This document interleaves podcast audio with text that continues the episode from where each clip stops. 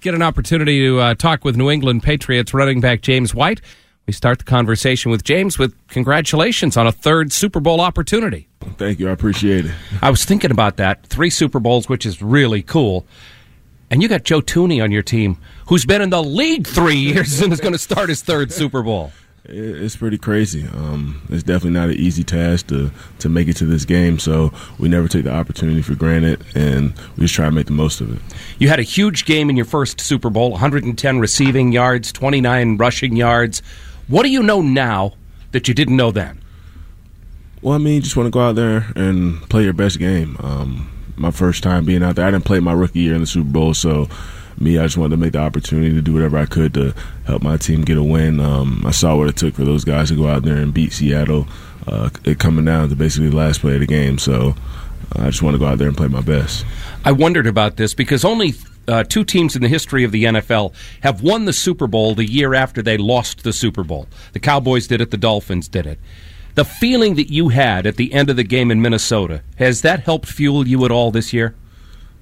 I mean, I guess it can a little bit, but it's all about this team this year. There's new players on this team. Likewise, on the Rams, they have different players than last year. So I mean, we're just focused on this team. We know we have, and we know we're capable of as a team here, and we have a special group, and we just want to go out and you know finish out the, the season the right way. As a, as a first year captain this year, are your responsibilities different for the Super Bowl this year than they've been in the past?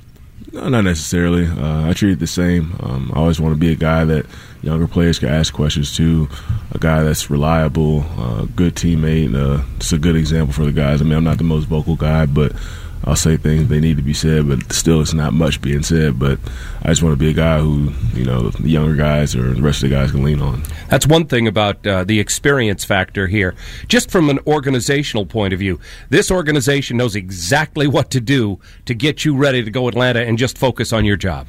Yeah, we, we, do. We know we know that. At the same time, it's going to come down to who plays their best football on Sunday. Doesn't money doesn't matter if you've been there one time or ten times. If you don't go out there and play well, then I mean you're probably going to lose. So it's just going to come down to great execution on Sunday. Game plan's pretty much in at this point. Pretty much. I mean, you can still make you still have a, a while before the game, so you can make adjustments and everything. So you just want to make sure you're have the best plays available when you go out there and play. I got to imagine that focus is not a problem when you look at the game that you face next Sunday. But at this point, you know, as you said, you've got that bye week in between. The game plan's pretty much in. How do you make sure your team concentrates on the task at hand during practice sessions when you're in Atlanta? I'll just continue to study up on the game plan, continue to watch film, um, try to study your opponent even more. Um, you just don't want to have any regrets. So whatever you have to do to play your best football game, you got to do that.